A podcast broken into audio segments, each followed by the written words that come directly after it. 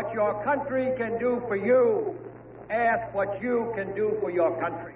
Hello, and welcome to episode 207 of Public Interest Podcast with your host, Jordan Cooper, where we interview politicians, activists, advocates, and others who seek to improve the state of the world.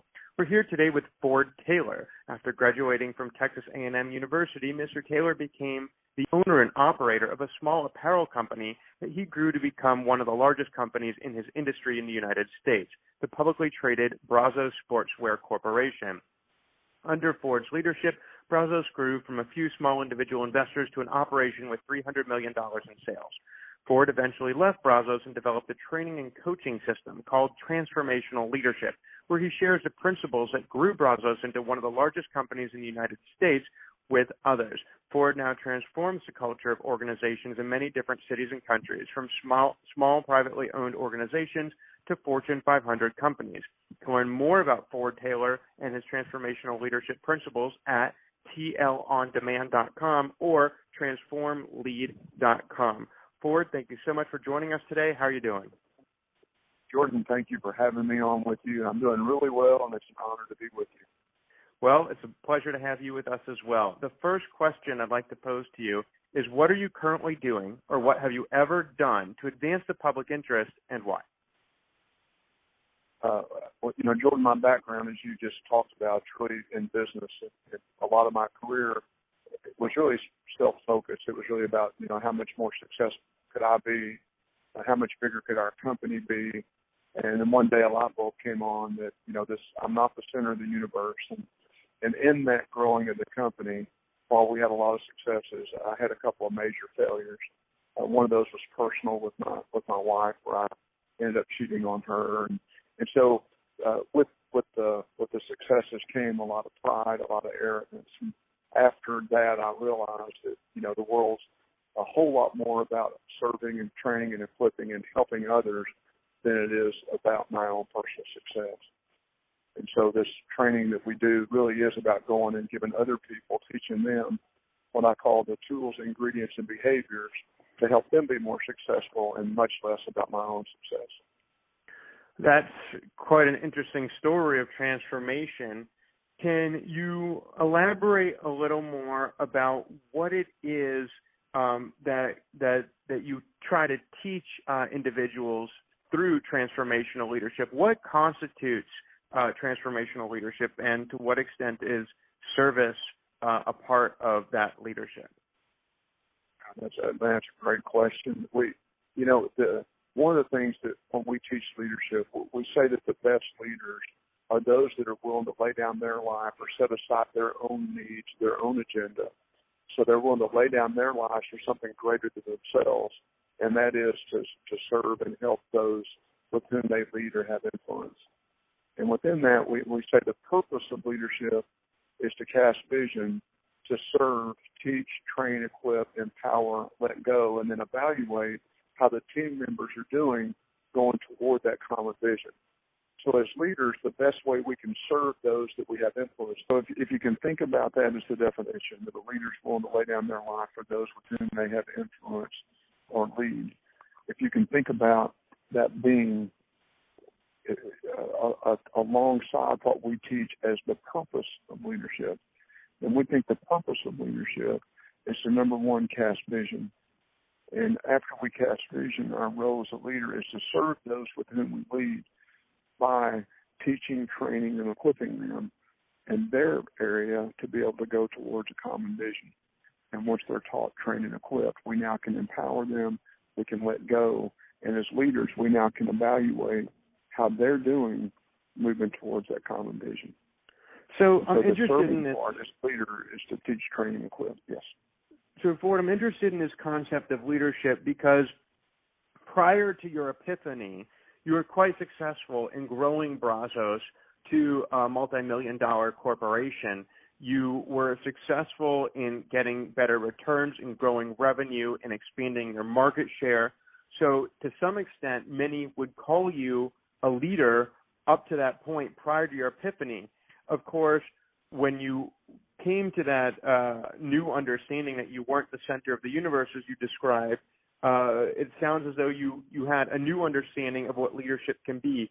Can you reflect on the sort of leadership that you demonstrated, which many were very ha- happy with uh, prior to your epiphany, and, and juxtapose that to your new understanding of leadership that you uh, discussed through transformational leadership? Well, I actually, in my business life, if you will, demonstrated what I'm talking about. You know, I did serve, I did teach, train, and equip our employees. I did empower them, and we had tremendous growth. It was my private life that was the problem. And it was mm-hmm. what I put myself out to be publicly. In other words, I would teach morals and integrity and and do all the right things, pay your bills on time, you know, uh, sell for higher than what you produced it for. I mean, all those basic business principles. Uh, I did lead most of the time in what I teach now, so it worked. It was my private life that was not lined up with my public life. That's so where I got in trouble. So it sounds like there's this concept of integrity where you do what you say. And prior to this transformational moment in your life, there was a discrepancy between what you said and what you did. The perception that others had of you was of the person who you now have actually come to embody in every aspect of your life. Is that correct? Yes, I'm now trying to actually be that person that I put myself out to be. And when I applied these tools to my family, uh, to my children, to my marriage, to my pro- to my personal life, I found that they worked there just as well as they did in the business life, and they work in the education system. So they worked along across all the different spheres. My big my big fall came because of the private wasn't lined up with the public life. Now, you have mentioned and, and, written and spoken about America's leadership crisis. Could you elaborate on what constitutes that crisis and how we can go about remedying it? Well, I, I believe that the leadership crisis in America is based on the fact that we as leaders, and I was one of these leaders, and so I, I, I get it. I'm not I'm not judging others, but it comes from the fact that we we've evolved to a place in leadership that we care more about how we're seen, about what people think of us, than we care about the people that follow us. So we're more concerned about if if we say or do something wrong, you know, we'll publicly, we'll defend it. You know, whether it's in a company, you know, parents, you know, not being vulnerable, transparent with their children, you know, they, they care more. So when I had to confess to my children, for example, what I had done, I have three daughters. I mean, to tell them what I had done instead of keeping it private means I care more about them than I do how they feel about me. Because I didn't want them to ever experience what I experienced. And I wanted them to know if they were ever tempted to go where I went, don't go there. Come talk to me about it. Don't have that failure. And and so it's not just at a governmental level, level. It's not just the business level. I mean, it's at a church level. It's a family level.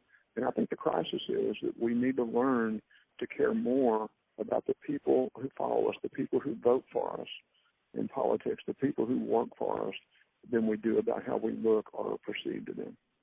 Now, why do you suppose we've come about to this crisis? Why are so many uh, leaders in our society, uh, both in business and in politics and, in other areas of, of the of society, why are so many leaders more concerned, as you say, with the perception of how they're doing and who they are and what they're about than they are with the welfare of those who follow them? Well, you know, we can choose as leaders whether we want to walk in a place of vulnerability, transparency, or whether we want to walk in a place if we have to be right. And you and I both know that the media is out there, especially with leaders that are in the media, and, and they quickly jump on pretty much any time we do something wrong. And if we, if instead of defending what we did wrong, I'll give you an example. So Jordan, let's say that I make a mistake on your show today, and and I say something that's just way off base, and some of your listeners call you and say, Jordan, why did you have that Ford Taylor guy on your show and allow him to say X? And if you're in a, if you're in agreement with them, and if you really cared about me as a leader, what if you called me and said, Hey Ford, could I share something with you? I want to give you some feedback that I got, and I want you to know I agree with that feedback. I may be wrong, but I just want to ask you about something you said. And let's say that you are correct, that I'm like, man, that is not something that should have come out of my mouth. Well, instead of trying to make an an excuse or defend what I said. What if I said to you, you know what, Jordan, you're right. I did say that. And that was wrong of me to say that. And I'm sorry. And if you can, find a place in your heart to forgive me. I give you permission to hold me accountable to never do that again. If you would let me, I would love to come back on your show and apologize to your audience for making that kind of mistake. And by the way, Jordan, is there anything else I did while I was on the show that I need to apologize for? Now, that's the kind of leadership that I would say I care more about Jordan and his listeners than I do about how I look if they called and said I made a mistake. That's just an example.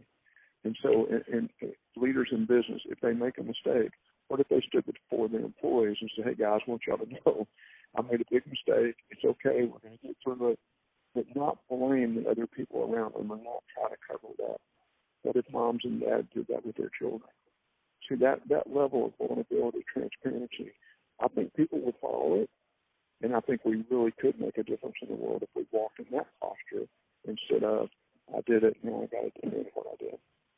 So it sounds like there are, I guess, two avenues of thought that you just exemplify. One being uh, an individual who makes a mistake owning up to that mistake, admitting that mistake, and being accountable to that mistake, and apologizing for it, and then changing his ways, as opposed to uh, obviously there have been examples uh, in politics where someone has apologized and then gone back to the same thing and never stopped, um, and was really more sorry for getting caught than for actually doing the act.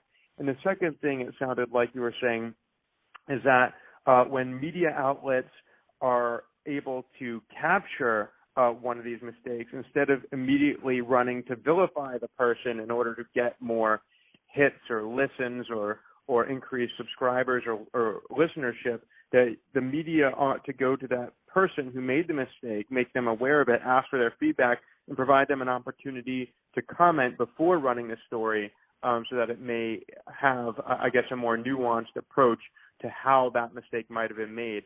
Uh, is that pretty much in line with what you're saying, what you're trying to advocate for? Absolutely. If Both of those things happen. I think we get a home run. I really didn't think we really do start caring more about our listeners and our followers. But even if the media wouldn't do that, even if they don't do their part, what I'm saying is we as a leader, even if you didn't do that, if you came back on your show and you started hammering me for what I said, which I can't imagine you would do something like that, but if you did, it still is up to me to call you and say, "Wow, Jordan, I, I, you know what? I did do what you said I did on your show, and apologize about it and say, would you let me come back on and make it right instead of, would you interview me and let me defend what I did?" So I'd I'd like to ground these theories in concrete examples of how you turned Brazos from a small company into a large multi-million dollar corporation um, you a lot of you, you graduated at age of 22 from college, and uh, a few decades later, you're you've turned uh, you've become enormously successful successful with your business. Could you walk us through? You mentioned that you might have had some personal foibles, but you said that you exhibited um, leadership that you're proud of publicly um, in when you were leading Brazos Sportswear Corporation. Can you speak about how you were able to transform a small company in, into such a, a, large corporation and how your leadership uh, at the helm of that corporation brought about that change. Okay.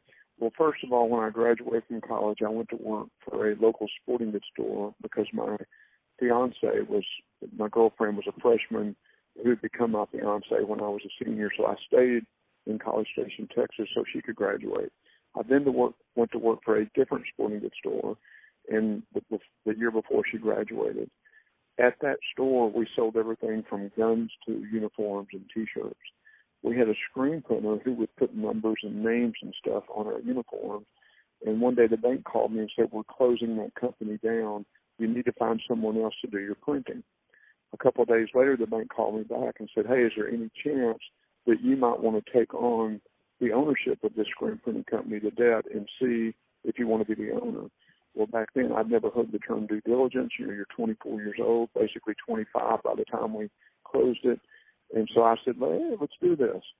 Well, from that, it, the company was severely broken. Uh, six months into it, we didn't think we were going to make it. We basically changed the strategy about going to customers because we didn't know how bad the reputation was in the company when we bought it. And I would go to customers and just say, hey, you know, we're we're new owners. I know the old company made a lot of mistakes, and I'm just going to irritate you until you give me an order. I was young enough at the time I could get away with this. And if, once you give me an order, if we mess it up, I promise you I'll never bother you again. You'll never have to hear from me again. And the older people would laugh and give us an order. Well, in the process of that, we started looking at, you know, what are what's making this company, what made it not successful. And what I learned is in college, I learned how to manage. I learned management. Well, as I was growing this company, I realized there's a big difference between leading and managing. And so I started understanding if I could lead the people and manage the processes, policies, systems, and procedures, that those two were very different. That if I managed people, they were miserable, I was miserable. If I manage my children, they're miserable and I'm miserable. And so I started separating the two between leadership and management.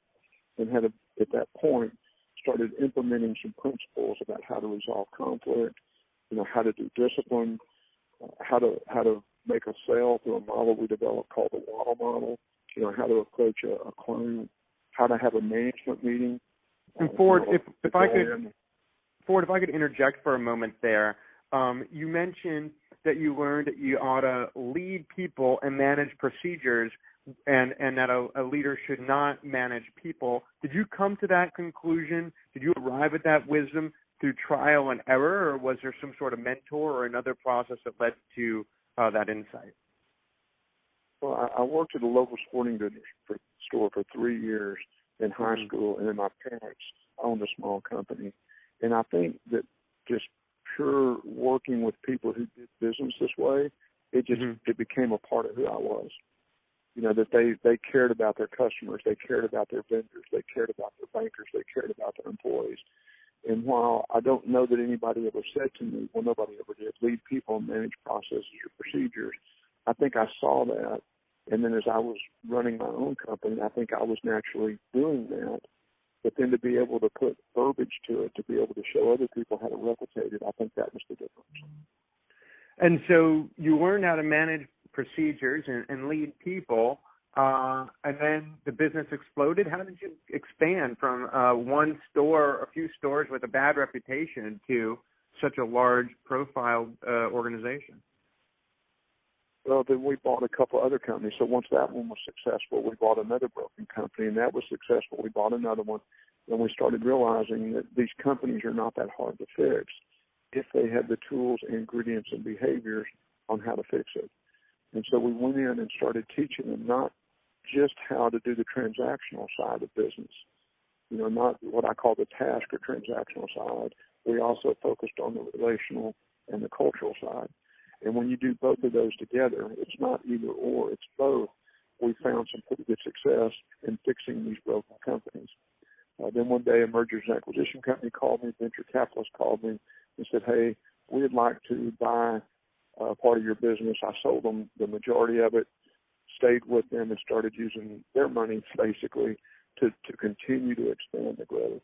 And then we started buying bigger broken companies than I was buying, going in putting these principles in place, putting a management team in place there, then buying another one another one, and ultimately one day for myself is something I didn't really care to be, but the CEO of this big company uh, by going through that process. But it was mainly to, uh, for years, it was through buying broken companies, fixing them, putting a team in place, and then going and doing another one. It was almost like you were an internal consulting company going around to different companies, acquiring them, and instead of being hired out as a management consultant to swoop on in and change the culture, you would just buy up the company and change the culture yourself. Yeah, it, it, that's really basically what we did. And then when we worked with the venture capitalists, um, obviously for them it was more about making money than the culture, which is fine because we were using their money, uh, mm-hmm. but we were able to start doing it on a larger scale what was that is correct. What, what what was it that drove you every day? Was it did you have a passion for sportswear, or was it the competitive nature of just trying to do bigger and and and, and increase sales? What was it? Was it more competitive? Was it the the nature of of the business? What was it that was driving you? Why'd you wake up every morning? That's just uh, that's such a funny it, it's going to be a funny answer. Okay, it's, it's hard for most people to believe, uh, but my wife, you know, I'm, I'm married to an angel. You know, she forgave me for my behavior. We've been married for over 36 years, but she still tells people to this day that my husband has never been driven by money. That he'd be happy living in a tent as long as the family was together, hopefully have an air conditioner, but just be together as a family. However, I have been driven by seeing a huge improvement in an organization financially and relationally. That that drives me. I've just never really cared who got the money. And so the drive was to see improvement again in an organization financially, but also relationally. And that's that's always driven me, and to this day, it still drives me. It sounds like you were more care you cared more about building something um, than seeing and, and seeing an improvement than you were about making a profit. Profits were nice, but it's about building something that you could say you built that and then seeing improvement um, because of your efforts. Is that that's basically what you're trying to convey, right? That's it. And most people who do that kind of thing, and there's nothing, I'm, I'm, there's nothing wrong with that. But most people are highly driven by money that do that. I just happen to be not. That just happens to not be the driver for me, which which makes what I do now a lot easier because I'm not driven by money. I really am driven by seeing people's lives improve and organizations improve, and so it, it makes this work a lot easier.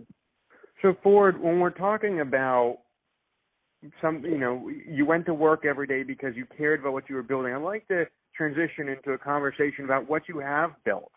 I'd like to ask you to opine for the benefit of our listeners on exactly what you've built. Um, what what is the legacy uh, that that you're leaving um, in in your in your field and, and in our society uh, what does it mean? What, what have you built? What are you proud of? What have you accomplished throughout your career, especially within the context of how those things have advanced the public interest and made lives better for others? Uh, well, one of the things I, I, and I try not to, hopefully in an inappropriate way, be proud because I've been there before, and so I, I want to be sure I'm appropriately proud of what I'm going to answer.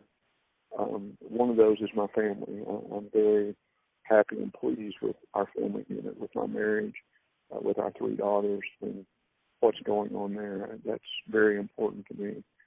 Uh, the second thing is one thing I, I learned about 15 or 20 years ago is there's lots of cookbooks out there, and there's lots of books on how to cook. There's lots of leadership books out there. There's lots of theory, but there weren't many that I could find on how to lead, when to lead, who to lead, where to lead but there's a lot on want. And so I, what we what I've tried to do, what we've built, is basically what I call a spinal column, a format that lays all that out. That it, it, not just the what leadership is, but the how to do it, how to lead people, how to manage processes, systems, procedures, and, and actually a, a cookbook, if you will, a book of tools, ingredients, and behaviors on the how, the who, the what, the when, and the where. And, and my hope is that that cookbook uh, influences individual lives, which influence families and business organizations and churches and ultimately cities and who knows, maybe one day even a nation. Can you uh, provide a concrete example of how you implemented that spinal column while you were at Brazos? Uh, yeah, so so if we go into a company that's broken, uh, usually the morale is down, the people know the company's not doing well, and so the first thing I, I go in is I'd go in and, and say, everybody around the room, I'm just going to do this quickly, okay? Uh, everybody share just, you know, a couple of minutes about who you are and why you're here. Everybody just go around the room and share that. And then I teach them about affirmations. And let's go around the room and let's affirm each of the people for something they might have said or who they are, what they do here. And so I immediately start building a team. Uh, then from that, uh, I, I say, okay, guys, when we're working together, how are we going to treat each other? how are we going to deal with it if we break the agreement? So we put this covenant, this contract in place on how we're going to do relationship, how we're going to resolve conflict. And so we lay a foundation with all that. We talk about that there's a difference between relational people and transactional people, and we drive each other crazy. So if we can learn to honor the other end of the continuum instead of driving each other crazy, look how much more successful we'd be because transactional people need relational people in their lives, and relational people need transactional people. And then we talk about what keeps us from being better leaders. And we talk about the fact what anger does to it, core beliefs, you know, how our brain works, how we learn, and we start teaching people how to get through some of that stuff. And then we give a little tool of how to do a self-evaluation process. We talk about the difference in men's brains and women's brains.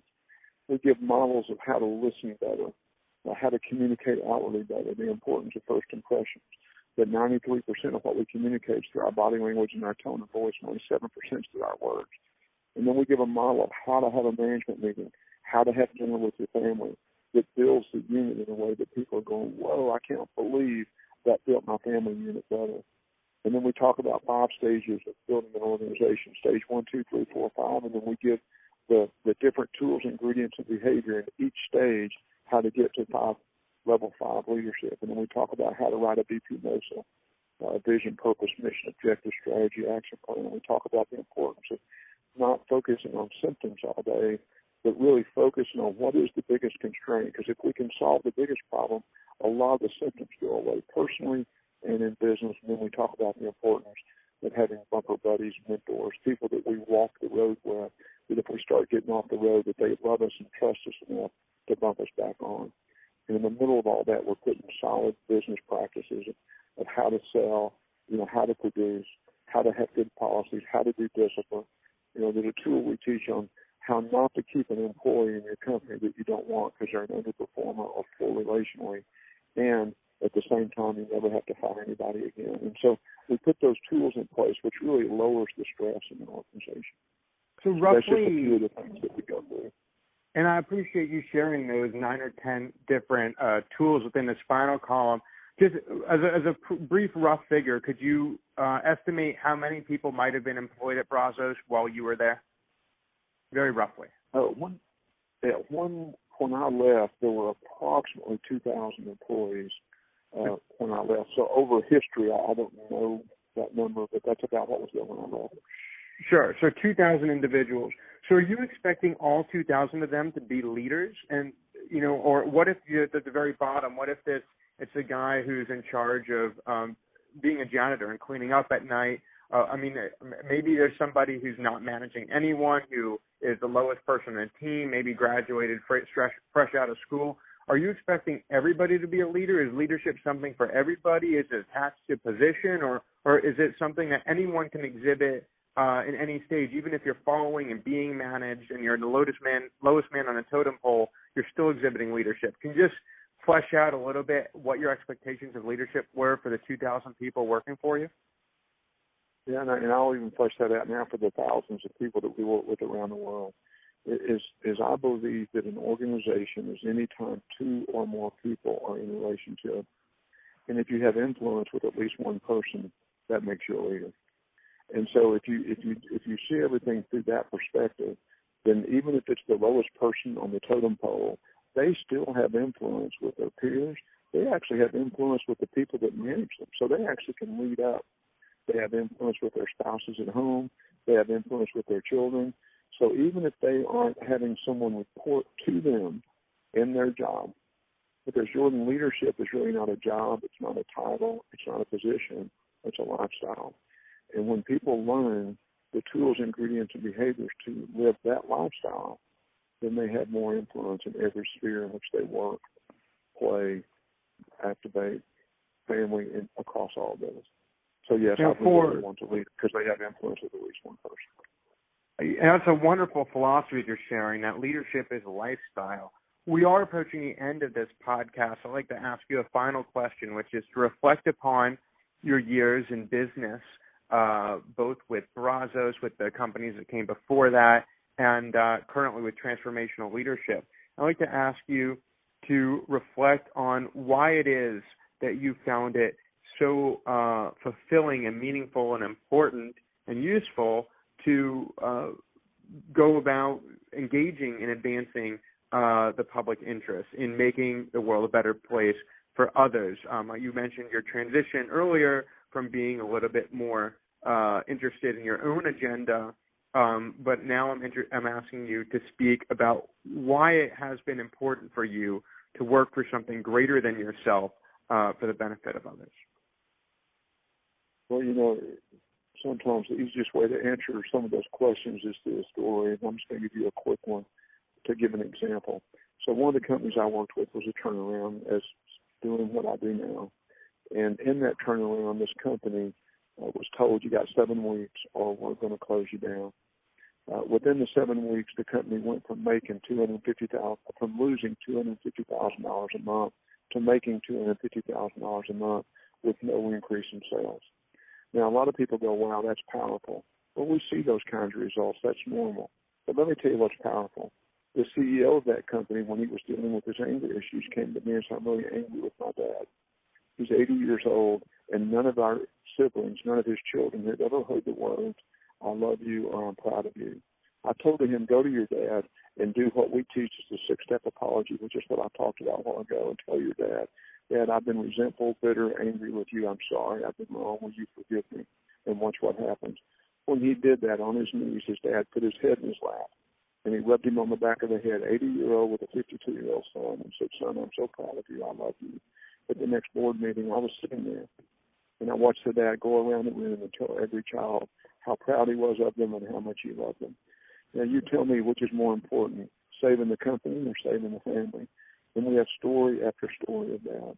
And I love to hear people I love to get the emails that say, Man, after your training it saved my marriage. I love to hear people say, We got remarried once we had the tools to understand why we got a divorce. And so it's very rewarding to hear that other people are successful and a lot of it's based on my failures. I mean, I'm very, very open and honest about my failures. Even last week when I'm teaching people this week. So yeah, it is very rewarding and, and humbling at the same time to to hear the success stories of how people are changed. Because you know what, Jordan, change people can help change other people, and those people can help see other people change. And so it starts one at a time. And that has been Ford Taylor the former owner and operator of Brazos Sportswear Corporation, uh, which was a corporation he grew from a few small investors, a small sportswear organization, to a multi-million dollar uh, corporation, uh, and now the uh, owner uh, of Transformational Leadership, uh, an organization where he tries to teach others about the principles that he has learned um, while at Brazos. Ford speaks about uh, individuals in society as as men and as women, as full and complete total human beings. He speaks um, uh, coming from the business world. One might expect uh, him to relate to other individuals based upon their role within the organization. This is an employee. This is a manager. This is an owner. This is an investor. But what Ford brings to the table is a very unique perspective, or at least a different one than one might traditionally expect. He's he addresses each person's humanity and he appeals to them uh, as as being part of something larger than themselves. Isn't just uh, talk about being part of the organization and making a better profit, but also being a better person and something wholly separate and apart from the mission of the organization. Ford encourages individuals to apply his techniques of the six step apology. He has a spinal column of leadership with about almost a dozen elements. Um, he he he encourages individuals to to apply those those concepts in every element and aspect of their life. He speaks about leadership as being a lifestyle more than being uh, an, a, a verb, um, and that being a leader uh, is is an identity more than a title. He speaks about uh, leadership as being something that can be applied to anyone who is able to influence anyone else. And surely uh, everyone listening to this episode can say that they have at some point uh, influenced another person. So Ford spreads a message of caring about what you're building, about seeking improvement. He emphasizes the importance of family, both for him and for everyone who's listening.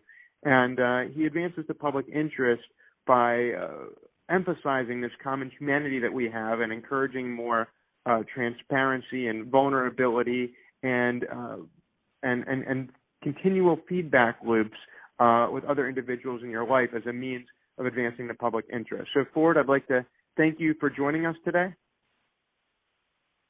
Jordan, thank you so much. It's just been quite the pleasure to be here with you, and thank you for what you do and the impact you're having on lives all over the world. Thank you. This has been another episode of Public Interest Podcast with your host, Jordan Cooper, where we interview politicians, activists, advocates, and others who seek to improve the state of the world. I'll remind you to subscribe on publicinterestpodcast.com and on iTunes.